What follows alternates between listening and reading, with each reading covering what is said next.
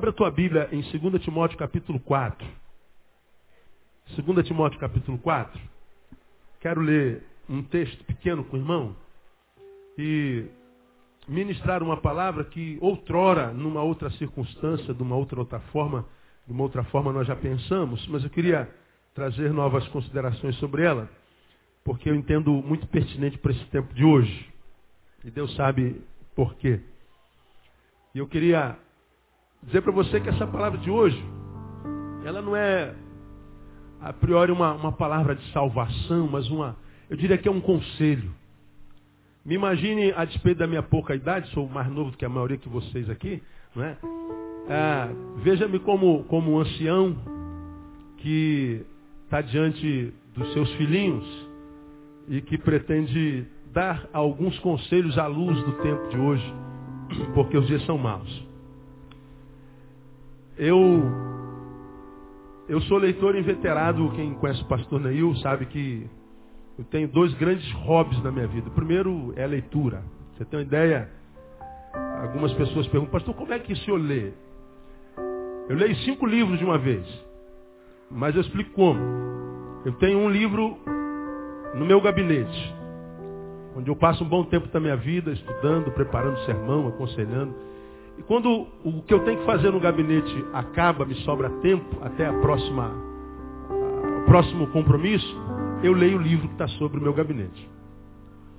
Eu tenho um livro que anda dentro da minha mochila. Eu ando de moto, meu meio de transporte é moto. E a, a, minha moto nova ela não tem, não tem bolsa como a antiga. Então eu ando com mochila o dia inteiro. E se eu vou a um hospital, se eu vou a uma conferência, se eu vou almoçar, se eu vou ao médico, se eu vou em qualquer outro lugar, eu vou sempre de moto, na cidade do Rio de Janeiro, o dia inteiro, de manhã e à noite eu ando de moto. E todo lugar que eu vou, se eu tenho que parar, se eu tenho que esperar, se eu tenho que almoçar, enquanto eu espero, eu tiro o livro da mochila e leio o livro que é um outro livro. Eu tenho um livro que fica dentro do carro. Quando chove, eu ando de carro. Se não chove, eu não ando de carro, não passo nem perto. Mas tem um livrinho lá, que quando meu transporte é o carro, se eu paro em algum lugar, se eu tenho que esperar alguma coisa, o livrinho do carro é o que eu vou ler, é o terceiro livro. E tem outros dois livros, um no vaso sanitário de casa. Toda vez que eu vou ao vaso sanitário de casa, eu leio. E tem outro no vaso sanitário do gabinete. Toda vez que eu vou ao vaso sanitário, eu leio aquele livro. Vocês também vão ao vaso sanitário? Não? Vão. Né? Então tá bom. Você que estava sozinho nesse negócio. Então, eu tenho cinco, eu tô, eu tô em torno de cinco livros. Isso é, isso é contínuo, ininterrupto. Esse é o meu grande hobby, a leitura. Meu segundo grande hobby é a moto. Moto é, é minha grande terapia. Eu, eu, em cima de uma moto, eu esqueço do mundo. Eu estou na estrada, então, uma coisa louca, uma paixão incomensurável. Um, é uma coisa que me gera um prazer enorme. A vida é muito tensa e a gente tem que desenvolver os lugares que eu chamo de terapêutico. O que, que faz bem para você? Que quando desenvolvido te desanuvia, te relaxa. É? A vida é tão tensa e a gente tem tanta coisa para fazer, todos nós, e os dias são cada vez mais comprimidos, 24 horas parece que não dá para mais nada, não é? A gente não tem tempo para fazer mais nada, a vida está muito corrida, tanta coisa para fazer. E a gente sai de casa de manhã cedo, chega em casa no final da noite, a gente sabe que a gente não chega mais em casa inteiro. A gente sai inteiro, chega resto. Eu tenho dito que muitos casamentos têm acabado por causa disso, porque os cônjuges, ambos trabalham fora, ele vai para o trabalho dela, ela para o trabalho, ele para o trabalho dele, e eles vão desenvolver as atividades que eles têm que desenvolver. Ambos, quando chegam em casa, já chegam não mais inteiros, chegam o resto. E um se alimenta do resto do outro. São casais que não se têm integralmente. São casais que só se veem esporadicamente no fim da noite. Portanto, já não se veem enquanto o ser inteiro. Eles encontram o resto que sobrou do dia e eles se alimentam, se retroalimentam do resto do outro. E ninguém consegue sobreviver um casamento longínquo de qualidade se alimentando só do resto.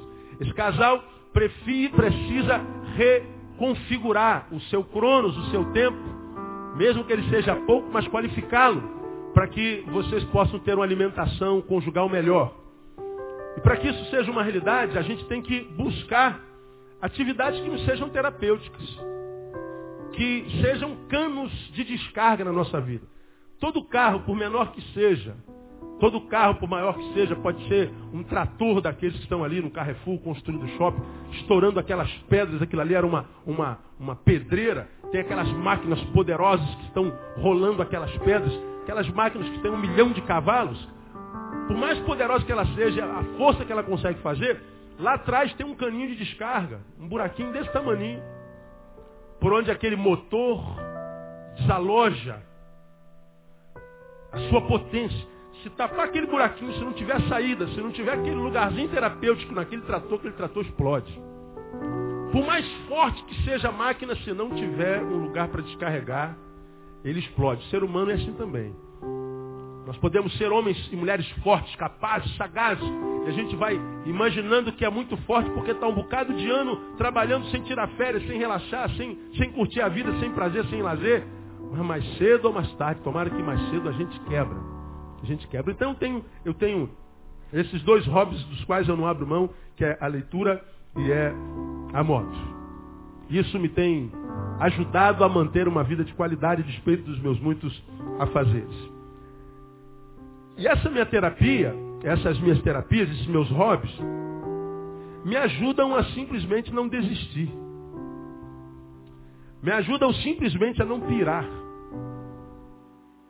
Eu sou viciado em informação, mas desde alguns meses atrás, para quem não é aqui dessa comunidade, eu compartilhei com a igreja e preguei um sermão que eu falei sobre o medo cósmico. É o medo que atinge todo o cosmos. É o medo que é produto do que os nossos olhos testemunham. É o medo que nos acomete em função da informação que a gente recebe quando liga a televisão, quando abre o jornal, quando compra a Veja, quando compra Isto É, quando é testemunha da desgraça que acontece, das mortes, das corrupções, das calamidades, das, das, informações malignas que a gente tem, quando você pega, por exemplo, essa informação de que um casal de pais mata dois meninos, esquarteja. Aí você fala assim, isso aconteceu lá na casa dele, não aconteceu na nossa casa, eu tenho que falar disso. Aconteceu na humanidade, nós somos seres humanos.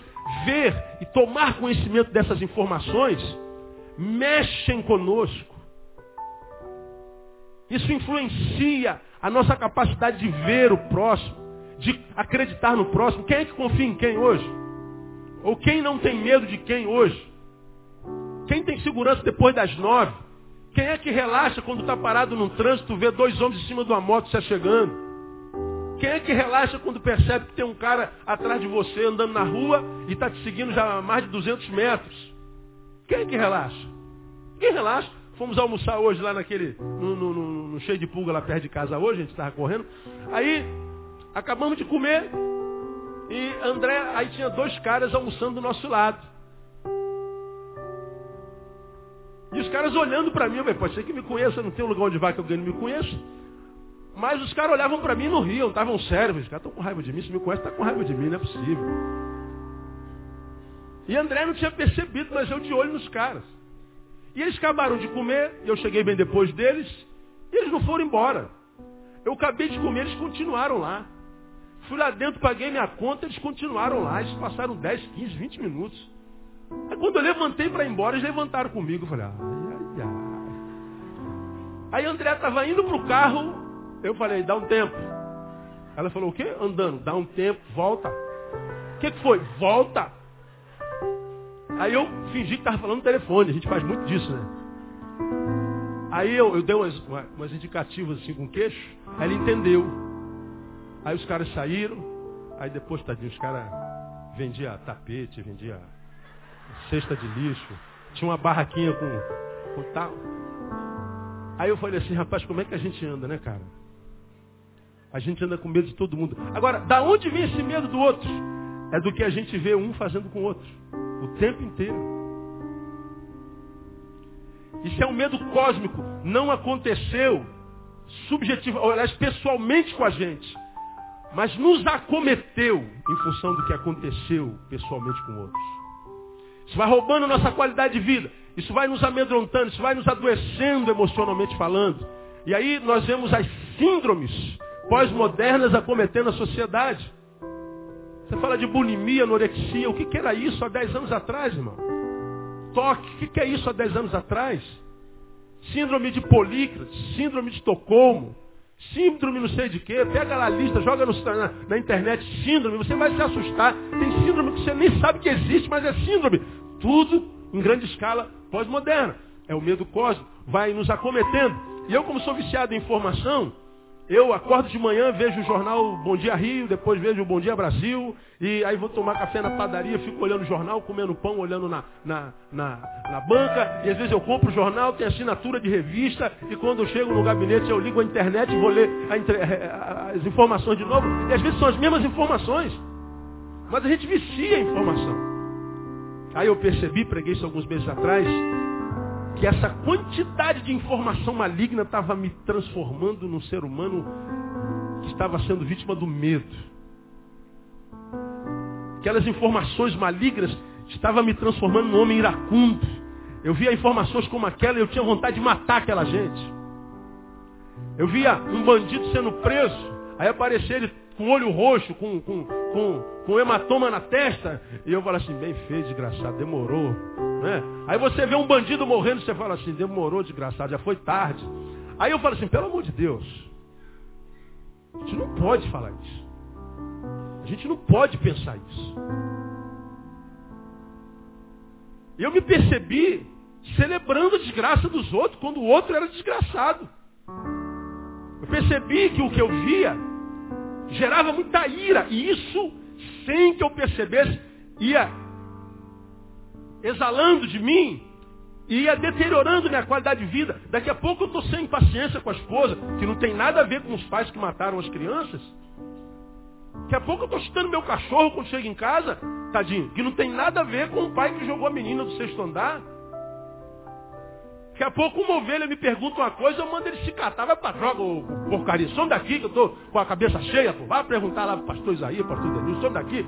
E o cara não tem nada a ver. É que eu estou irado com os meninos que arrastaram João Hélio por sete quilômetros.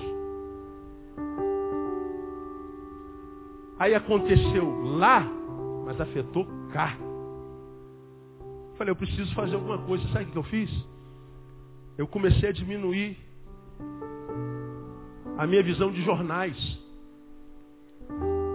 Eu comecei a não ver mais jornal diminuir a quantidade de informação. Resolveu meu problema? Não, foi um paliativo. Mas eu aprendi que a gente não pode viver de paliativo. É como, como aquele, aquele casal de pais que saíram, deixaram as duas crianças em casa, dois adolescentes namorando. Ah, nós vamos, vamos sair, mas a gente volta mais tarde. Saíram seis horas, voltaram meia-noite. Aí, antes de voltar meia-noite, eles esqueceram alguma coisa em casa, que é a carteira. Quando voltaram, estavam os dois adolescentes transando em cima do sofá. Quando eles viram os dois adolescentes lá no maior love story, o pai ficou irado, ficou preocupado, meu Deus, é o fim do mundo, é a catástrofe, nós temos que resolver esse problema, isso não pode ficar assim, vai ser um escândalo e tal. Os pais ficaram loucos. Aí os pais da menina ligaram para os pais do menino, os pais dos meninos vieram, olha, seu filho estava aqui com a minha filha no sofá, eles estavam aqui é, fazendo saliência e nós precisamos resolver esse problema e esse problema é sério, isso não vai ficar assim. Aí pediram para as crianças saírem lá da sala e os pais começaram a discutir, temos que resolver esse problema, resolver esse problema, resolver esse problema. Discutiram, discutiram, discutiram e chegaram a um consenso. Como é que a gente vai resolver esse problema? Vamos tirar o sofá da sala.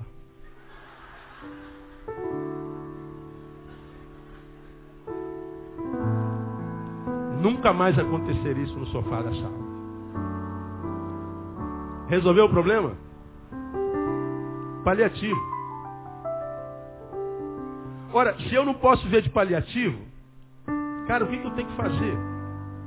Eu preciso, eu preciso Pedir a Deus sabedoria para que a gente não seja vítima disso a vida inteira, porque tá demais, cara. Tá demais. Aí leia aí, 2 Timóteo capítulo 4. Epa, o fogo está descendo. Aleluia. Glória a Deus. 2 Timóteo capítulo 4.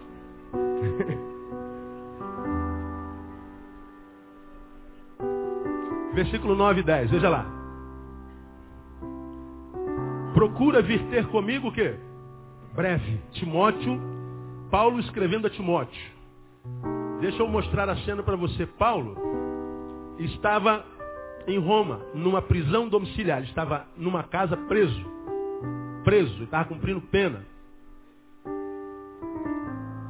E não podia ir e vir, não podia fazer nada. E Paulo aqui estava em depressão. Você pode ler esse texto aí que você vai entender isso fácil, fácil. Não vou falar sobre depressão hoje. Paulo acabou a sua vida com muita tristeza. Eu costumo dizer que eu quero viver como Paulo, mas não quero acabar como Paulo. Um dia eu explico. Aí, na sua tristeza, na sua solidão, ele escreve para Timóteo diz assim, Timóteo, procura vir ter comigo breve. Essa é uma linguagem bem, bem, bem arcaica, bem antiga e bíblica. Ó, oh, Timóteo, procura vir ter comigo breve. Se fosse hoje, ele ia pegar o celular. Timóteo, está fazendo o que aí, brother?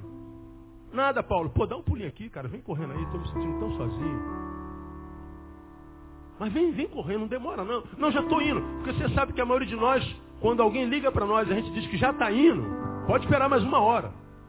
Esse já está indo é só a glória de Deus, cara. Acontece com vocês também, sim ou não? Ah, já estou estou chegando aí, eu sou médico. André me liga, amor, tá onde? Eu já estou a dois quilômetros daí, eu estou a 200 quilômetros dali. Eu estou saindo daqui. Estou saindo daqui, daqui a uma hora, só que a gente não fala. Aí Paulo diz assim, Timóteo, pô, corre aí, brother, eu estou sozinho aqui, estou me sentindo mal. Aí ele entra no versículo 10, olha lá que coisa interessante. Pois Demas me abandonou, tendo amado o mundo presente, foi para Tessalônica. Crescente foi para Galácia, Tito para Dalmácia. Só Lucas está comigo. Toma Marcos e traz-o contigo, porque me é muito útil para o ministério. Quanto a que enviei a Éfeso, quando vieres, traz a capa que deixei em Troade, em casa de Carpo, os livros, especialmente os pergaminhos. Alexandre, o latoeiro, me fez muito mal, o Senhor o retribuirá segundo as suas obras. Tu também guarda-te dele, porque resistiu muito às nossas palavras. Aí ele fala, olha só, abertura de coração. Na minha primeira defesa, Leia aí comigo. Ninguém me assistiu antes, todos o quê? Me desampararam, que isto não lhe seja imputado. Então analise o coração do velho pastor. Na minha última defesa, quando eu fui na minha última instância, quando eu fui lá me defender dos crimes que me acusam pelo qual estou preso, a despeito de eu ter feito três ou quatro viagens missionárias e ter fundado igrejas em todos os continentes, a despeito de ser o apóstolo que teve mais discípulos pessoais, ninguém me assistiu na última defesa. Eu estava sozinho. Não pude contar com ninguém, todo mundo foi embora. Só Lucas está comigo. Paulo era velho. Foi nesse capítulo que ele diz, combati um bom combate, acabei a carreira e guardei o quê? A fé. Tudo que ele tinha no final da vida era fé, mas nada. Nem um amigo, nem um discípulo, ninguém perto. Ele só tinha Lucas. Agora, por que, que Lucas estava lá? Lucas era o quê? Médico. Todo mundo abandonou o velho pastor. O médico falou, não posso. Eu tenho que ficar com o velho. Então essa solidão, ela, ela é cósmica, ela é uma realidade no tempo de hoje. Mas também eu não quero falar sobre a solidão hoje, falo muito sobre a solidão. Eu quero falar sobre um dos que abandonaram a Paulo. E está aí no versículo 10. E ele diz logo assim, ó. Pois Demas me abandonou. Como? Leia. Tendo amado o mundo presente ou o presente século. Demas me abandonou. Mas como, Paulo? Sim, ele me abandonou amando o presente século. Amando o mundo presente. O que é amar o presente século? Aí quando, quando eu trago isso para o tempo de hoje, eu fico pensando, olha o nosso século, cara. Olha o nosso tempo. Olha o que é essa cidade antigamente maravilhosa. Olha a qualidade de vida que a gente vive. Nossos carros estão cheios de tranca, cheios de seguro. Nossas casas gradeadas. Andamos na rua com a bolsa agarrada. Nós temos medo de todo mundo. Uma, uma coisa horrível de se viver, de se estar. Mas diz que Demas abandonou a, a, a Paulo, portanto, ao Deus de Paulo também. Ele abandonou a comunhão dos santos, tendo amado o tempo presente. Ora, quando eu li isso aqui essa semana, nas minhas elucubrações, nas minhas considerações, eu fiquei analisando a minha vida como uma possível vítima do medo cósmico, da vida que pode ser desqualificada em termos de qualidade, portanto, em função do que os meus olhos veem, em função do que acontece atrás de mim, eu, que sou um cidadão carioca, cidadão brasileiro, cidadão do mundo, vejo que a nossa vida muitas vezes está se deteriorando. A gente tem medo de sair à noite, a gente tem medo de se encontrar, a gente tem medo de confiar, a gente tem medo de estar, a gente não acredita mais no amor, porque a Bíblia diz que no final dos tempos o amor esfriaria mesmo. E a gente então vai criando o nosso gueto, o nosso mundo pessoal, e a gente vai desenvolvendo agora relações virtuais. Aí vivemos um fenômeno histórico. Cidadãos ficam na frente da internet, descendo no MSN, 10 horas ininterrupta. E quem não tem destreza com o computador, fica pensando, meu Deus, o que que faz tanto tempo na frente dessa porcaria desse computador? Como é que consegue ficar tanto tempo ali na frente do computador? Ele fica dias, tem gente que está viciada, fica 24 horas e mais do que isso, na frente do computador, desenvolvendo uma relação virtual. Agora, tira esse cabra, bota ele numa roda de pessoas, manda ele ficar 10 minutos ali. No contato real. Não consegue. Todo relacionamento é virtual. Porque lá diante do computador nós não estamos diante de ameaça física. Mas aqui nós estamos completamente ameaçados. O medo nos empurra para vários universos dentro da Terra. Nós criamos o nosso universo e ali existimos. Dali nós contemplamos os universos dos outros. E quando nós contemplamos o universo dos outros, vemos que o universo dos outros está completamente é, desformatado. Vemos que a vida dos outros está completamente embaralhada. Vemos que o mundo dos outros e o mundo de todos está completamente deformado. E a deformação do mundo exterior me anima, me impulsiona a viver dentro do meu mundo interior. E a solidão se instala na sociedade. Todos nós somos impulsionados para isso. Todos nós. Todos. Conscientes ou inconscientemente. E eu me percebi criando meu mundo, meu gueto. Diante das muitas informações, eu percebi que a minha alegria de ir e vir estava sendo cerceada. Eu percebi, ainda cedo, glória a Deus por isso, que a minha qualidade de vida estava se deteriorando. Eu já tinha dificuldade de estar em alguns lugares, em alguns horários, em alguns momentos, de fazer de ir e vir, porque é longe, o trajeto de volta é perigoso. E a nossa vida vai se fechando, se fechando, se fechando. Aí a gente vive essa qualidade de vida miserável, de gente se suicidando o tempo todo, de gente vivendo sua base de azepam, de gente vivendo sua base de remédio, gente que não consegue existir sem a pílula, gente que não consegue mais sorrir. Meu telefone não para um segundo. É o tempo inteiro de gente pedindo ajuda, desesperada para resolver os problemas emocionais. E eu não estou reclamando porque ligam para mim. Eu só estou revelando a realidade. Aí a nossa vida é uma vida holográfica, mentirosa, aparente. Gente que investe no que tem corpo, porque o que é alma está em frangalhos. E aí eu me vi sendo empurrado por um universo que só pertence ao Neil. Falei, não, Neil. A terra continua sendo um jardim. Só que a única diferença é que o jardim que Deus deu a Adão e Eva era um jardim que antes deles desobedecerem, eles não corriam perigo. Eles não conheciam bem ou mal. Agora a terra é um jardim que a gente sabe muito bem o que é bem e o que é mal. E temos que optar pelo bem e tomar cuidado com o que é mal. E cuidado para não sermos acometidos por aquilo que a gente chama de inversão de valores, ao ponto de desejar o mal e não conseguir mais praticar o bem, porque senão a tua vida foge de você, você morre antes da morte chegar. Então viver no jardim não muda enquanto jardim, mas enquanto postura nele. Adão e Eva não precisavam decidir antes do pecado o que fazer. Hoje, a gente está no mesmo jardim, mas a gente conhece o mal, a gente conhece o bem e sabe o que ambos podem fazer na nossa vida. Demas, ele abandonou a Paulo, ele abandonou a comunhão, ele abandonou Deus de Paulo, ele abandonou a fonte da sua própria vida e diz que ele amou o tempo presente. Desistiu. Chutou o balde. Você já aprendeu aqui, e essa frase me acompanha em qualquer lugar que eu vou. Eu descobri essa semana que tem até comunidade no Orkut com essa frase. E você lembra dela? Diga comigo.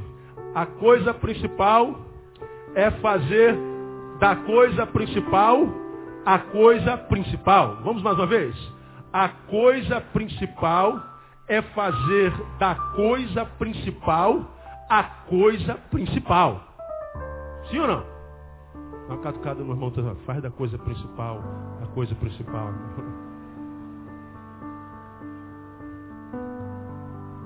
Quando é que a vida começa a fugir da gente? Quando a gente abandona o principal. E quando a gente está mal com a gente mesmo, a primeira coisa que a gente faz é abandonar o principal. Vamos tentar fazer uma, uma, uma lista de, de, prioridades na nossa vida? Vamos lá. Deus é, é.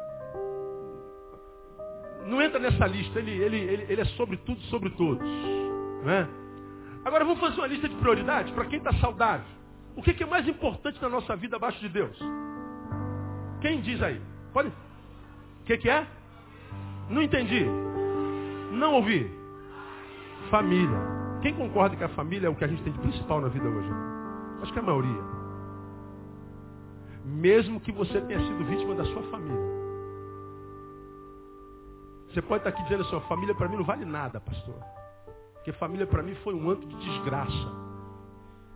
Então quando você diz assim, família para mim não vale nada, foi um anto de desgraça, você está dizendo a família é por demais importante. E ela não devia ser um anto de desgraça. Porque a minha, que foi um anto de desgraça, me transformou no que eu sou. Um ser que acha que família não vale nada. Portanto, quando você diz que família não vale nada, porque a tua foi uma desgraça, ato contínuo você está dizendo família é muito importante, porque ela não deveria ser como a minha foi. Então o diagnóstico para quem acha que ela é principal e quem não é a mesma coisa. Só o ponto de vista que é diferente. Então família é o principal. Agora veja, como é que as famílias acabam? Como é que um casamento acaba? Como é que um casal acaba? Quando ou o marido ou a esposa começa a se relacionar mal consigo mesmo. Ele não consegue lidar com o desemprego, sei lá.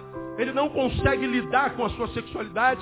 Ele não consegue lidar com a grana que recebe. Ele não consegue temperar a relação dele com a esposa, com os amigos, com o trabalho, com a igreja. E ele perde o controle da, da, valoração que ele tem que dar a cada um, e aí ele entra em crise, ele entra em parafuso. E aí em parafuso, esse ser, enquanto homem ou enquanto mulher, enquanto cônjuge, ele começa a ver que a relação dele com a esposa agora começa a deteriorar. E quando a relação deixa de ser saborosa, ela passa a ser em torno da cobrança, da revelação do que o outro não cumpriu. E aí toda vez, porque eu estou mal comigo mesmo, chego em casa, não estou bem com a minha eu outro ou com o meu eu outro, o que sobra é cobrança. Então, para que eu não seja cobrado, eu passo mais tempo do lado de fora, porque os meus amigos não me cobram. E aí você chega em casa só no finalzinho da noite, que é para não ter que discutir.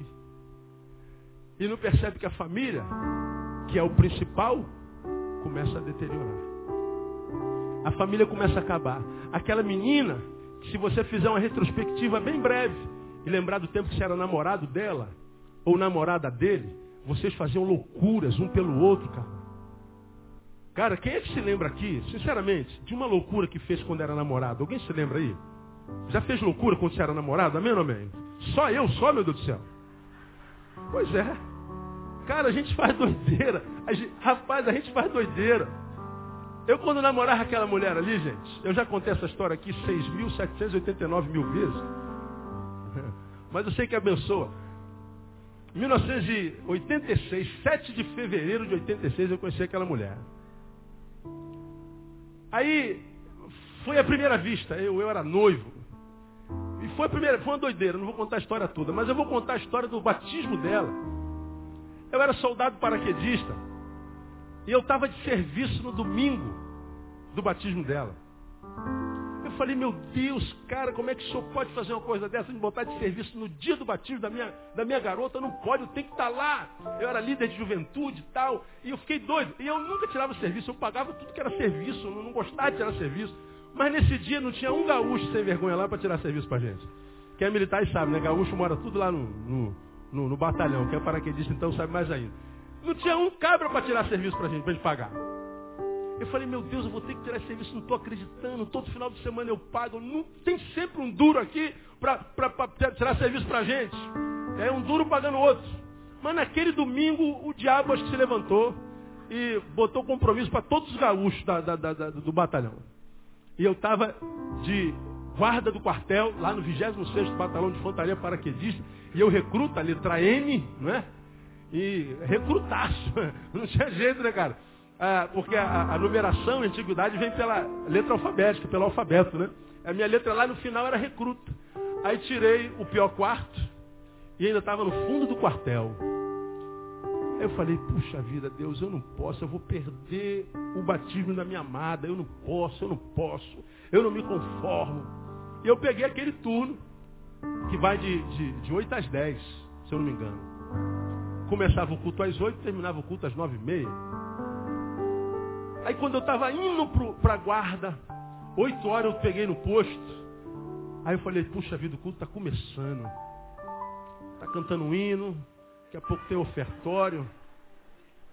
Aí o pastor Celso vai apresentar todos os batizandos. Essa hora já está todo mundo lá atrás com roupão, aquele roupão horrível que a gente usa ao batizar. Né? E a coisa está rolando e eu estou aqui pensando na, no batismo da Andréia. Aí eu falei, cara, eu vou largar essa arma aqui e vou no batismo. Quem é militar aqui? Quantos militares nós temos aqui? Levante a mão aí. Ou já foi militar? Quem é ou já foi? Quase todo mundo. Então você sabe, o, o, o, o soldado não larga a arma, né, meu? Larga o teu braço, larga a perna. Mas a arma é tua esposa. Você não pode largar a arma. Dorme com ela, vai pro banheiro com ela, escova o dente com ela. Você não pode largar. Foi maior do que eu. 8 e 15. De 8 às 10 era meu turno. Foi 8 e 15. Eu escondi a arma. Se o Honda viesse a me pegar, pulei o muro do batalhão, tirei a camisa e vim só de boot e calça. E vim no hope Corredinha, me churuca, não dá nem para pensar. Nesse passo, nesse passo, corro até o Canadá. Né? Quem é pequeno antigo? Sai, quai, cone, morene, morenai, sai com quai, quim, sai com com quai. Quem conhece essa música aí? Ah, tem uns antigos aí, né? Tem os pequenos antigos aí. Eu vim no Hope Hope. Quando eu cheguei lá no templozinho antigo, chego na porta, André está dentro do batistério. Eu falei, Deus, eu sei que quando eu voltar eu vou ficar preso até o resto da minha vida. Porque se o diabo me está vendo, ele está vendo, ele vai mandar o Honda lá na hora. Quando eu chego, André está lá no batistério. E André, por acaso, aqui no batistério, olha lá para o fundo do, do, do, do, do templo. Sentiu a presença, né? Sentiu a presença. Aí eu lá no fundo dou um tchauzinho para ela. E ela dá um risinho. Aí o Celso mergulha ela, ela levanta, olha para lá, eu dou outro tchauzinho e volto. Vou batalhão. Aí eu fui voltando lá no Hope Hope. Aí quando eu cheguei no batalhão, eu pulei pro outro lado e falei, Jesus, vai amarrando, vai amarrando, vai amarrando. Tem misericórdia de mim, tem misericórdia de mim, tem misericórdia de mim. Aí quando eu cheguei lá, a arma estava no lugar, minha roupa estava no lugar, faltava alguns minutos para acabar a, o horário. Eu falei, se o Honda passou, estou lascado. Acabou que deu 10 deu dez horas, foram lá me render. Eu voltei lá para o corpo da guarda e fiquei esperando, né? Ah, eu ia falar a palavra aqui, mas não dá para falar aqui. Ah, o, o, que que vem, né? Quando a, gente, quando a gente pisa na bola, né? E aí eu perguntei, o cara, cá, teve ronda? Eu falei, não, rapaz, o Honda teve dor de barriga, cara, ele não fez ronda. Eu falei, oh Jesus, louvado seja o teu nome. Cara, coisas doidas. Quando a gente namora, ameaça de ser preso, de ser expulso, abandonou a arma. Para estar tá cinco minutos, para dar um tchauzinho. É o que a gente faz quando a gente está apaixonado. Quem está apaixonado para de pensar, não é verdade? A gente faz loucura.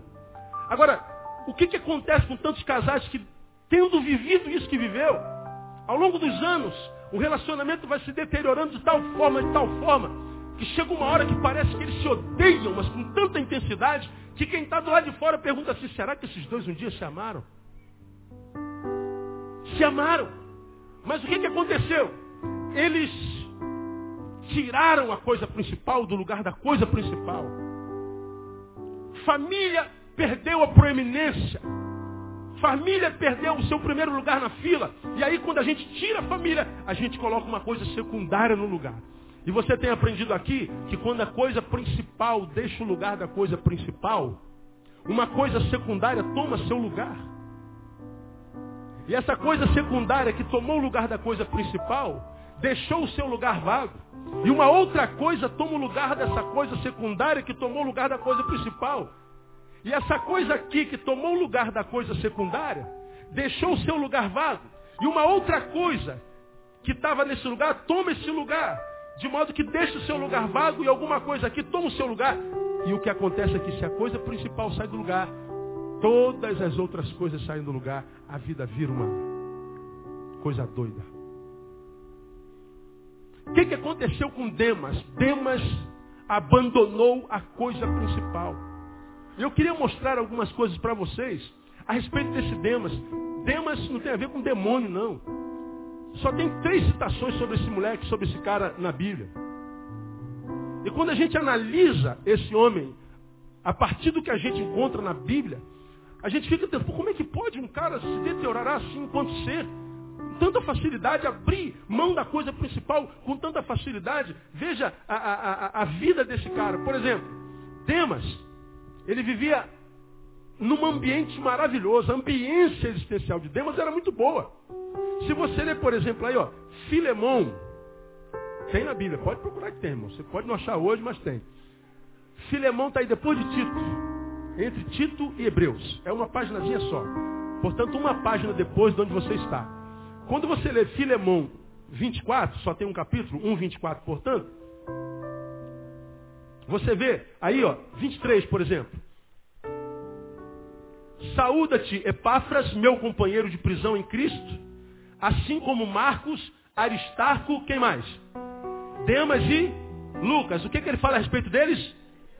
Meus cooperadores. Olha o que, que o texto está falando. Saúda-te, Epáfras, meu companheiro de quê? De o que, igreja? Prisão em Cristo Jesus. Eles estavam presos quando escreveram isso aqui. E diz, olha, está comigo e também te saúdam Marcos, Aristarcos e o tal do Demas, que são meus cooperadores. Quem era Demas? Demas era um camarada que cooperava com Marcos, cooperava com, com Aristarcos, cooperava com Lucas. A ambiência dele era essa, era uma ambiência, digamos, evangélica. Era uma ambiência apostólica. A influência de Demas era muito positiva. O que mais que a gente aprende de Demas? Demas, ele trabalhava com excelente equipe de trabalho. Nesses dois versos que nós acabamos de ler, nós concluímos que Demas tinha pelo menos três amigos. Ele tinha Paulo, ele tinha Lucas, ele tinha Marcos. Responda. Você gostaria de trabalhar na equipe dessa? Paulo, Marcos e Lucas. E o teu nome ser citado entre esses três. Demas estava lá. Então a equipe de trabalho de Demas era tremenda. Sua relação de trabalho era muito boa. E mais, Demas deve ter tido experiências maravilhosas com Deus. Porque se ele era cooperador de Paulo, se ele era parceiro de Lucas e de Marcos, ele viu como Deus usou Paulo. Ele viu o que Deus fez através de Paulo. Ele ajudou Paulo no seu ministério. Ele viu milagres, ele viu coisas tremendas acontecer. Ele viu sombra de Paulo curando. Ele viu lenço de Paulo curando. Ele viu Paulo fazendo coisas maravilhosas. Ele viu Paulo repreendendo a Pedro. Ele viu a autoridade de Paulo no cumprimento do seu ministério. Ele teve experiências maravilhosas com o Senhor. Agora, diante de tudo isso, o que, pode ter acontecido com Deus? Como é que alguém que tem uma história, um histórico como esse, abandona a coisa principal com tanta facilidade? Como é que uma pessoa, a, a respeito da qual a gente olha e fala assim, nossa, esse menino vai longe. Você vê o menino crescendo, a ambiência que ele está, a forma como ele está estudando, o, a, o, modelo como Deus está usando. A gente diz, esse menino vai longe, como a gente deve ter pensado a respeito de Judas Iscariotes. Onde é que Judas parou? Suicídio. A Bíblia diz que ele amou o presente século, ele amou o tempo presente, embora estivesse na ambiência Embora estivesse na companhia de homens de Deus, seus valores pareciam que eram outros. Os valores não conseguiram é, permanecer dentro dele. Então a questão é, por que Demas foi vencido pelo mundo? Por que, que alguns de nós, que têm caráter, por que, que alguns meninos que a gente conhece, em, em quem a gente apostou todas as fichas, daqui a pouco a gente vê viciado em droga? Por que, que alguns maridos, algumas esposas que a gente caminhou junto, a gente andou junto, colado, parceiro, daqui a pouco degringola na vida, na existência, acaba. Porque tanta gente é vencida por esse maldito desse mundo. Quanto pior está a cidade, quanto pior está a relação humana, mais a gente vê gente boa se entregando a ela. A gente sabe, preguei sobre isso domingo passado. Todo mundo sabe que quando um cabra entra nas drogas, ele só tem dois fins. E vocês me responderam quais são os dois. Entrou na droga no crime. Só tem dois finais. Onde é que ele vai? Ou vai para prisão, ou o quê? Para morte. E a prisão é outro tipo de morte. Agora diga, o número de drogados aumenta ou diminui por causa disso? Aumenta. A gente está vendo as pessoas se entregando, transformando o seu corpo em objeto de vida, ganha-pão. Meninas que a gente vê sendo criadas no Evangelho, pessoas de caráter, pessoas de moral, de ética, mas que porque encontra dificuldade no mercado de trabalho, transforma-se num objeto. Pelo telefone vai servir a homens ou a mulheres que ele não conhece, não sabe de onde veio, qual é a intenção a gente vê homens de bens, homens de lugar de honra na sociedade, se entregando ao que a gente vê nesse país como uma epidemia, que é a pedofilia. Como é que a gente pode entender esse estado degradante do ser humano? O que, que aconteceu com Demas? O que está acontecendo conosco? Bom, com todo mundo eu não sei, mas com Demas eu, eu, eu aposto algumas fichas. Primeiro, Demas pensava ser mais do que aquilo que verdadeiramente era. o seu autoconceito era, era, era muito exacerbado. Então onde ele tirou esse autoconceito exacerbado na minha concepção? Olha, você sabe que o ser humano ele gosta muito de andar perto dos poderosos, né? O sujeito vai trabalhar na Rede Globo, ele é copeiro. Ele é copeiro. Mas aí lá ela vai servir cafezinho para Antônio Fagundes. Quem gosta de Antônio Fagundes aí? Lá, ela vai é, trocar a toalha do camarim de quem? Da. da ah, oh meu Deus, ajuda aí. Janequine, Janequine. Quem gosta de Janequine aí? Lá, ela vai lavar o chão, ou ele vai arrumar o chão da Cláudia Raia. Lá, ela vai arrumar o camarim do William Bonner e da Fátima Bernardes. E aí, o William Bonner e a Fátima Bernardes entram e dizem assim, ô oh, querida, como é seu nome? Meu nome é Maria das Dores. Ô oh, Maria, muito obrigado. Aí dá um abraço na Maria das Dores, e a Maria das Dores chega em casa, conta para o mundo inteiro. Você sabe quem me abraçou hoje? Quem? William Bonner e Fátima Bernardi. Aí a gente não percebe que aquele abraço do poderoso do famoso mexe com a gente. No outro dia, ela abraça de novo. Passa no corredor. Oi Maria. Sabe de quem eu sou amigo? Não. Do William Bonner. Da Fátima Bernardi. A gente gosta de estar perto dos coronéis, dos deputados, dos vereadores, dos governadores. A gente trabalha numa multinacional e a gente acredita que é dono dela. Nós vivemos em meios onde existem gente poderosa, gente grande, e a gente acaba acreditando que é um deles. A gente acaba acreditando que aquele ali é o nosso meio, que aquele habitar é o nosso de que nós somos tanto quanto eles, porque eles se tornaram nossos amigos. E aí, a gente acaba muitas vezes largando o essencial. Quantas pessoas deixam o subúrbio para passar fome na Zona Sul? Para viver de imagem. Demas era amigo de Paulo, amigo de Marcos, amigo de não sei quem, amigo de, de Lucas, amigo de, dos poderosos. Ele, aí ele começou a se auto-julgar superior, ele se ensoberbeceu. E a Bíblia diz que a soberba faz o quê? Precede a queda. Quando alguém se ensoberbece, Deus está dizendo assim, olha, pode ter certeza que por mais alto que ele vá, mais maldito ele se torna, porque mais alto ele vai cair. Porque ele diz que quando a gente sobe, esquecendo de onde a gente veio, o que sobra é queda. Portanto, o que, que eu estou falando para você nessa noite? Quando é que a gente vê isso tudo acontecendo? Quando é que a gente permite e, e, e, e é testemunha dessa desgraça na qual nós estamos inseridos hoje enquanto sociedade e sobrevivemos a isso? Mantendo o nosso coração humilde e simples mantendo a humildade dentro do nosso coração, lembrando que mesmo que eu me torne o presidente da república, eu nunca deixarei de ser um torneiro mecânico.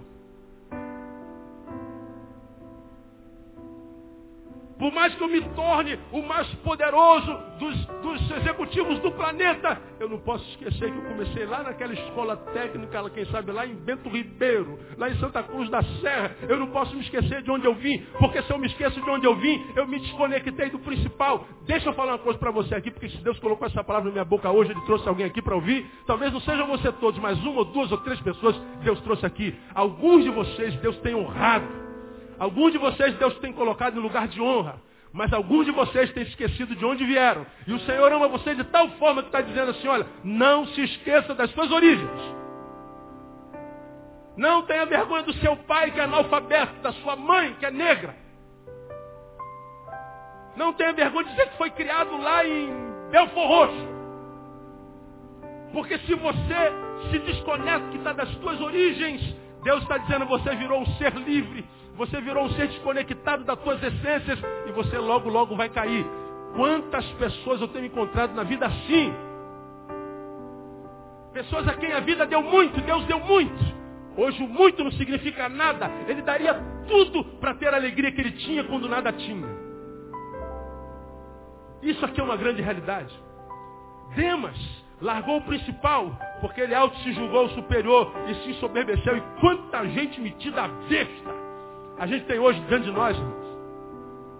Gente que não tem nada, mas que olha de baixo a cima, de alto a baixo. Como se você fosse uma coisinha de só menos importância. Nós tivemos um casal aqui, na nossa igreja, foi embora bem pouco tempo. O marido gostava muito de mim. Acho que, acho que a esposa vai gostar também.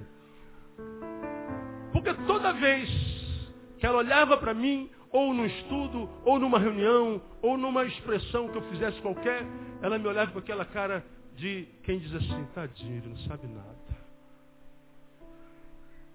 E a cara dela era sempre de, tadinho, ele não sabe nada. Ele mais uma vez está enganado. Ele mais uma vez, tadinho, não sabe o que está fazendo. E aquela cara de intelectual que diz, eu não engulo qualquer coisa. Agora, diga para mim, quando uma pessoa olha para você com a cara de coitadinho você não sabe nada, o que, que de fato ela está falando? Não precisa ser doutor. Quem sabe, sou eu. Quando alguém aponta um dedo para você, como é que diz a vovó? Hã?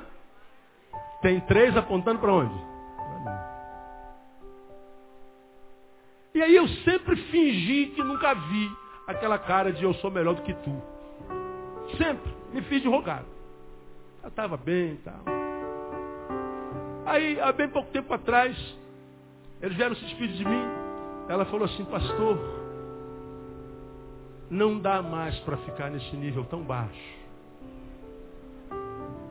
Falei, é, irmã, vai para qual nível? Eu vou procurar um nível superior. Eu falei assim, um nível preparado para a irmã. Lógico, pastor. Quando Deus nos leva aos lugares mais altos, a gente não pode permanecer nos lugares baixos da vida. Aí eu falei, a irmã já está nos lugares altos. Já. Esses lugares altos onde Deus o levou, a ajudou a ganhar seus filhos para Jesus? Não, né? Seus quatro filhos têm algum na igreja? Esses seus quatro, esses seus lugares altos, conseguiu gerar amor entre você e seu marido? Vocês se amam? Ou será que o casamento de vocês não é do portão para fora só? Do portão para dentro tem vida? Ou será que a palavra que você ouve aqui não te incomoda demais, mas você não tem coragem de tirar a máscara e deixar a palavra te tratar? Não, pastor, está muito aquém da minha sabedoria. Desse jeito. Desse jeito. Eu falei, vai com Deus, irmã. Deus abençoe. Foi embora. No dia seguinte o marido me ligou, pastor, ora por nós. Por que, irmão? Ah, pastor, eu não aguento mais. Ela não se permite pastorear. Ela nunca está errada. Ela não tem problema, ela não tem defeito, ela não tem nada. O mundo inteiro está errado. Todo mundo está errado. Ninguém consegue estar junto. E eu estou junto esses anos todos pela graça, talvez porque eu seja um frouxo, nunca consegui ir embora. Ora por nós. E nós temos orado por eles até hoje. São pessoas que às vezes são tomados por uma carcaça que parecem ser e acreditam nessa mentira, venderam uma imagem e acreditaram nessa imagem, porque você sabe muito bem que quando a gente conta uma mentira, muito tempo, ela acaba se transformando numa verdade para nós. E aquela mulher hoje está sem igreja, o marido sem igreja, os filhos sem igreja, longe do principal, vivendo uma mentira, simplesmente porque se ensoberbeceu. A soberba precede a queda. E eu volto à palavra inicial. A Bíblia diz que nós somos como sopro, nós não somos nada. E quando nós chegarmos lá, irmãos, lembramos que foi um nada que chegou lá em cima. Você que está aqui é médico, você é um nada que Deus fez médico. Você é um barro que Deus fez. Você está aqui é coronel, um barro que Deus fez coronel. Você está aqui é o empresário mais rico do mundo, um empresário feito de nada que Deus fez empresário. Você pode ser o pós-doutor, mas um nada que se tornou pós-doutor. A essência mesmo, nós não somos nada. E nós precisamos estar ligados à fonte que é Deus. Porque senão esse tempo presente nos leva, nos adoece e nos joga dentro de um gueto que faz ver a vida sempre como se a vida fosse um castigo para nós. E a vida é um dom de Deus. Ele disse, eu vim para que vocês tenham vida e vida com abundância. Diga, viver é uma bênção. Sim ou não? Então viva, irmão. Não se conforme viver esse holograma, essa mentira de aparência. Porque esse foi o segundo pecado de Deus. Ele vivia de aparência. Se soberbeceu, viveu de aparência. Ou seja, ele era uma, uma farsa, uma hipocrisia. Ele só era fiel perto dos outros. Ele, eh, na verdade, em essência, ele era um, um hipócrita. Parecia, mas não era. Agora, como eu tenho dito sempre aqui, estou caminhando para o final. O que, que adianta ser uma coisa, mas só nos olhos dos outros? Hoje tinha um casal que veio de Manaus, queria conhecer a igreja. De manhã tinha um casal que veio de Macaé. Domingo passado veio um casal que veio lá de Campinas, eu não estava na igreja, aí mandou um e-mail triste, já pastor, vim de Campinas, por que, que não ligou? Cada semana tem alguém que vem de longe. Falei de manhã, tem de um casal que veio lá de, de lá de cima, lá de, de Palmas. Vai passar duas horas aqui, em função do que recebe pelo site lá. Vem de longe. Aí às vezes o diabo diz assim, Neil, você é uma benção, sabia? Ou como é que você. Olha quantos e-mails você recebe de testemunho, de vida que está sendo transformada, de vida que está sendo impactada. Olha como você é abençoado. Olha o que, que seu ministério faz no mundo. Suas mensagens já chegaram em quase 200 países. Olha quantos convites para o exterior você tem. Sua agenda acaba em maio para o ano inteiro. Neil, você é uma bênção. E às vezes o Neil, que é dentro da gente, fala assim, cara, esse negócio é verdade. Olha, essa igreja era uma igrejinha pequenininha lá atrás, agora é um igrejão. E às vezes a gente é tentado a vermos-nos além daquilo que nós sabemos somos. E quando é que nós somos tentados a vermos além daquilo que de fato somos? Quando os que nos veem do lado de fora vendem para nós uma imagem de que nós somos muito mais do que o que de fato somos. Mas você sabe que a forma como os outros nos olham é uma forma equivocada. Nós somos a forma como nós nos olhamos. Esse Neil, que é bênção para você do lado de fora do portão, ele é bênção do lado de dentro, mas é um Neil diferente que você não conhece, só os mais íntimos conhecem. Esse Neil sábio, esse Neil que sabe discernir os tempos, esse Neil que entende o coração humano e a mente humana, que dá resposta para coisas que muita gente não dá, na cabeça de vocês é um mito. É o que vocês veem do lado de, de fora para dentro. Agora, quando eu me vejo de dentro para fora, eu vejo o que, que eu sinto muitas vezes quando eu estou daqui. Às vezes o diabo traz uma mulher, senta aqui no primeiro banco com a saia desse tamanho, com a calcinha vermelha. Aí, até cruzaram as pernas aqui agora, a gente tá de bem.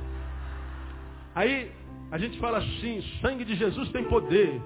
Aí lá no fundo fala assim, mas que eu gostei, gostei. Oh, adoro calcinha vermelha, oh, glória. Aí a gente começa a mentir para nós. Não, isso é coisa do capeta, eu não estou é, é, é, é atentado por isso. Mas lá no fundo a gente está tentado. Só que a gente mente para nós e finge que não viu, a gente finge que aquilo não tocou, a gente finge que o elogio não mexeu com a nossa estima, a gente finge que o tapinha nas costas não nos ensobebeceu, a gente finge que não precisa de reconhecimento, a gente finge, a gente mente para nós o tempo inteiro.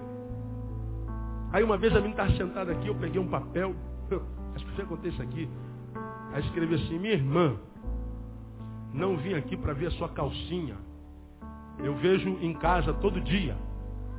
Então, por favor, feche suas pernas. Você está me atrapalhando. Pastor Neil. Eu falei, amor, entrega ali para mim. Aí André estava sentado aqui e leu. Aí olhou para mim e disse, Aí eu falei, entrega lá. Aí ela levantou daqui e foi ali, entregou para a mulher. Eu nunca vi aquela mulher na minha vida, ou já vi, não sei. Aí entregou e eu fiquei, eu estou aqui pregando e estou olhando para a mulher.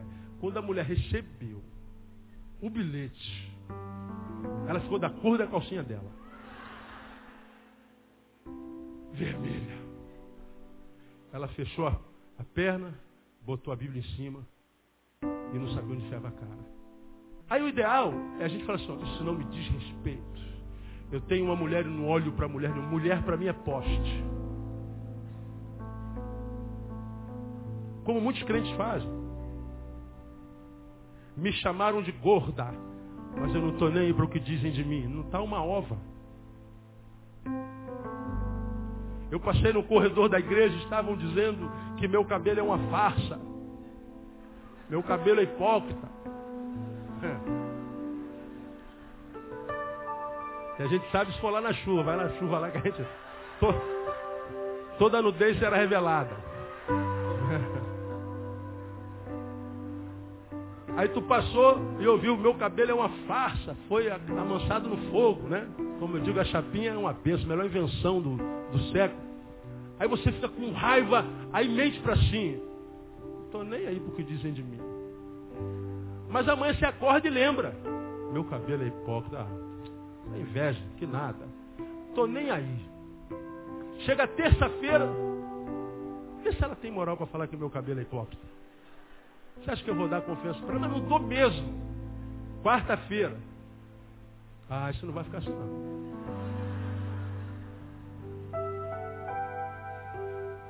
A gente vai mentindo para nós. A gente vai contando a mentira para nós. Daqui a pouco, sem que a gente perceba, a gente está vivendo uma vida de aparência. É mais fácil dizer a verdade. Amor, manda essa mulher fechar a perna, porque eu estou gostando do que eu estou vendo. Escandalizou, né, irmão? Mas é por isso que a tua vida está como está. A gente tem medo de dizer a verdade, com medo de ser rejeitado. Com medo do que vão pensar de nós. A gente tem medo de dizer está doendo. A gente tem medo de dizer me socorra. A gente tem medo de dizer estou com medo. A gente tem medo de dizer eu estou perdendo a fé. A gente tem medo de dizer meu Deus eu não vou aguentar isso. A gente tem medo. A gente vende uma casca de super-homem, de super-crente, de inabalável. E todo mundo acredita nessa imagem que a gente vende. E as pessoas nos amam em função dessa imagem. Mas quando a gente sai da frente das pessoas, a gente se encontra com a nossa verdadeira realidade e a gente se odeia porque a gente queria ser aquilo lá, mas a gente não é aquilo lá, a gente é essa desgraça que nós somos cá. E a gente vive essa dicotomia existencial. Duas caras. E qual é que prevalece? É a falsa. Demas parecia ser um super crente. Demas parecia ter o mesmo espírito de Lucas. Demas parecia ter o mesmo espírito de Paulo. Mas ele não tinha e não foi humilde o suficiente para dizer, Paulo, me ajuda. Eu amo fazer o que eu estou fazendo com vocês, mas eu não estou fazendo de coração. Às vezes eu não tenho vontade de estar aqui, às vezes eu não tenho vontade de ler a palavra, às vezes eu não tenho vontade de curar enfermo, às vezes eu tenho vontade de chutar um balde e sair pela estrada do mundo. E quem é que nunca teve a vontade dessa? Às vezes eu falo para o André, irmão, às vezes eu tenho vontade de pegar a moto, botar a mochila nas costas e pegar a estrada sem direção. Sumir, acabar com os meus compromissos durante um tempo e, e desaparecer sem época de voltar. É, geralmente quando a gente está muito. Né? Ela sempre fala assim, meu amor, quando você for, me avisa que é para preparar minha mochila também. Mulher safra, né? Diga que você não tem vontade de chutar balde de vez em quando.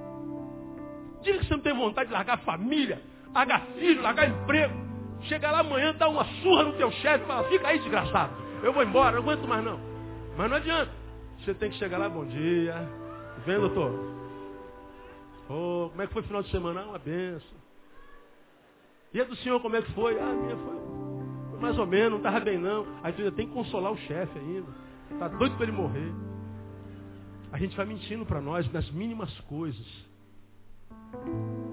Aí de vez em quando o que, que acontece? Um sentimento bate na porta do teu coração. Quem é? Depressão. Depressão já bateu na porta do teu coração alguma vez? No meu bate quase sempre. Tem dia que eu acordo que se eu pudesse eu não acordava. Tem dia que eu venho para a rua e olho minha agenda, tem 200 pessoas para atender. Eu falei, meu tudo que eu não queria ver hoje é gente. Ainda mais esse aqui. Esse aqui veio seis vezes no mês passado. Me contou o mesmo problema. Não aguento mais ver esse cara. Meu Deus do céu. Aí quando ele entra na porta, ô oh, meu irmão, como vai? De novo, né? Oh, glória a Deus. Bom vê-lo. Bom vê-lo.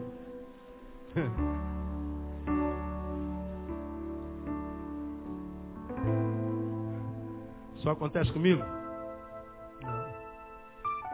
A diferença é que eu procuro não mentir para mim nunca. Posso mentir para vocês.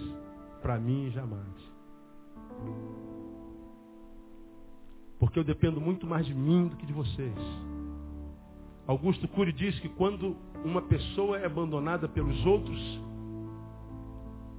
vive um abandono grave, mas quando ele abandona-se a si mesmo, ele vive um abandono incurável.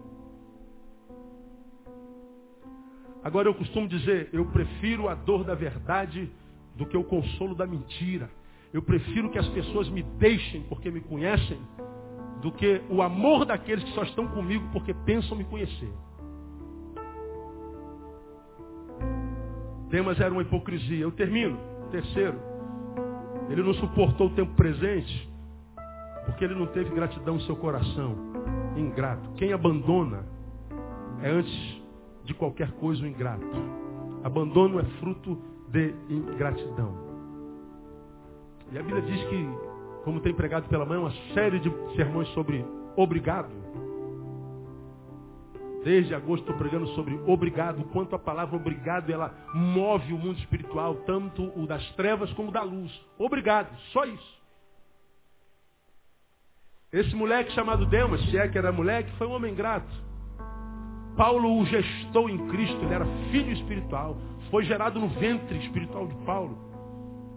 E agora o velho está sozinho porque Demas o abandonou para cuidar de si e não daquele que dele cuidou. Paulo terminou a vida sozinho. Paulo terminou numa prisão domiciliar. Esse homem que abençoou os continentes todos. Esse homem que foi o apóstolo mais usado de todos os tempos. Esse homem cuja palavra a maioria da doutrina do cristianismo está afirmada. Esse homem que foi um dos maiores seres humanos que passou na Terra, que viveu uma das vidas mais impactantes, acabou com uma, uma forma mais traumática. Talvez porque, a despeito de ser Paulo, ele era gente e tinha dificuldade de dizer não. Quem não sabe dizer não, está perdido. E Demas foi o ingrato. Deixa eu dizer uma coisa para você. Você tem seus mestres, você tem seus guias, seus pastores, você tem seus pais, você tem seus professores, você tem os amigos que ajudaram a você ser quem você é. E se você quer vencer esse tempo, essa filosofia diabólica de ser e existir, você tem que zelar pela gratidão no teu coração e tem que aprender a dizer obrigado o tempo inteiro. Porque essa gratidão mantém o amor vivo, a chama do amor vivo dentro do seu coração. E a Bíblia diz que por se multiplicar a iniquidade, o amor de muitos esfriará. De modo que aquele que foi uma bênção na minha vida, o amor com relação a ele esfria. E eu não sou grato. A ingratidão é produto de amor que congelou. Então, irmão, desperta na tua vida a capacidade de dizer obrigado. Alguém te deu lugar na igreja, obrigado. Alguém te trouxe um copo d'água, obrigado. Ajudou a trocar teu pneu, obrigado. Te disse que teu cabelo está bonito, obrigado. Disse que tua blusa estava do lado do avesso, obrigado. Como aconteceu comigo outro dia. Saí, botei a blusa do lado do avesso. Quando cheguei lá no centro da cidade, entrando numa repartição, aí teve um cara que me chamou no canto, oh, brother, posso dar um papo aqui contigo? Eu falei, já deve ser alguém que me conhece, vai, vai aproveitando que estou com o senhor aqui, posso lhe fazer uma pergunta? Não é? Aí eu já fui com, com raiva do rapaz. Aí ele me chamou, olha só, cara, tua blusa está do lado do avesso. Jesus tem misericórdia. Aí eu falei, pô, brother, muito obrigado, Deus te abençoe. Pô, tu não me leva mal não, cara. Falei, por que isso, cara? Se tu não me avisa, eu. Olha comigo, se eu soubesse onde eu estou indo, cara. Eu ia ser expulso de lá. Eu ia dizer que eu já sou maluco andando com a blusa certa. Com a blusa do lado do avesso, aí ia falar que eu pirei geral. E a gente já estava julgando cara. Muito obrigado, muito obrigado, muito obrigado, muito obrigado e muito obrigado. Essa geração diz, não, você não fez mais do que a tua obrigação me fazer esse favor foi um privilégio teu, porque você não sabe quem sou. Você sabe com quem você está falando? Tinha mais que fazer mesmo. Não agradece mais nada. O respeito à relação. Lembra que eu preguei domingo, domingo retrasado? Nós somos parte de uma geração que quando estava jogando a peladinha lá no campinho, vinha a velhinha passando, a gente falava, para a bola, para a bola, para a bola. Aí vinha a velha, levava meia hora para atravessar o campinho, e a gente estava parado. Não, a gente espera, tia. Lá, Agora vem a velha, irmão. Bora, velho. Dá uma bolada na velha para ela correr logo. É ou não é?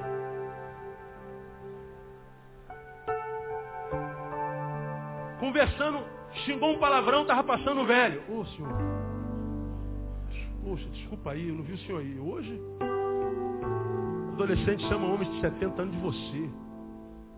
Você, você é uma obra, rapaz. Conhece ele da onde? Não estão nem aí. Briga com ele para ver. Xinga você também. Ah, você também. Acabou. O sentimento de gratidão, de amor, de respeito. E o resultado disso é o que você vê na televisão, é o que você vê no jornal, é o que você vê na tua rua, é o que você vê no centro da cidade, é o que você vê em Realengo. Isso tudo que acontece no corpo deles, acontece na nossa alma. E muitas vezes acontece no nosso corpo e na alma dele. E aí eu não posso esperar acontecer no meu corpo, porque já está acontecendo na minha alma. E eu tenho porque me amo e só tenho essa vida para viver. De vez em quando eu digo, Deus, seria muito bom se a reencarnação existisse, né? Eu sofria logo nessa vida desgraçada tentaria ser fiel. Quem sabe na próxima vida eu nasceria lá na Finlândia. Não ia ser um advogado lá na Suécia, na Suécia, na Suíça, sei lá. Mas deixa eu falar uma coisa para você, irmão. Reencarnação não existe. A reencarnação nasceu lá nos tempos antigos, como produto do coração de um ser humano que nunca aceitou a ideia da morte. Nunca quis morrer, não consegue, desde o Éden. Satanás já sabia disso, o homem antes de pecar, já sabia da fraqueza do homem. Sabe por que você não pode comer daquele fruto? Deus disse que se eu comer eu morro. Aí Satanás disse o que mesmo? Quem se lembra? certamente o quê? Não morrereis. Não, não. Então como? Antes do pecado, a ideia da morte já não era aceita. Hoje então, quem é que quer morrer, pelo amor de Deus? Só quem não consegue viver. Porque quem conseguiu viver não quer morrer de jeito nenhum, então não entra nessa de reencarnação que furada. Amanhã tem um monte de e-mail lá de gente que está me ouvindo dizendo que eu estou falando mal da reencarnação. E um monte de espiritista me bombardeando, me xingando, tudo que é nome. Não existe. Bíblia diz que ao homem está ordenado o quê? Uma só vida. Vindo depois disso o quê? A morte.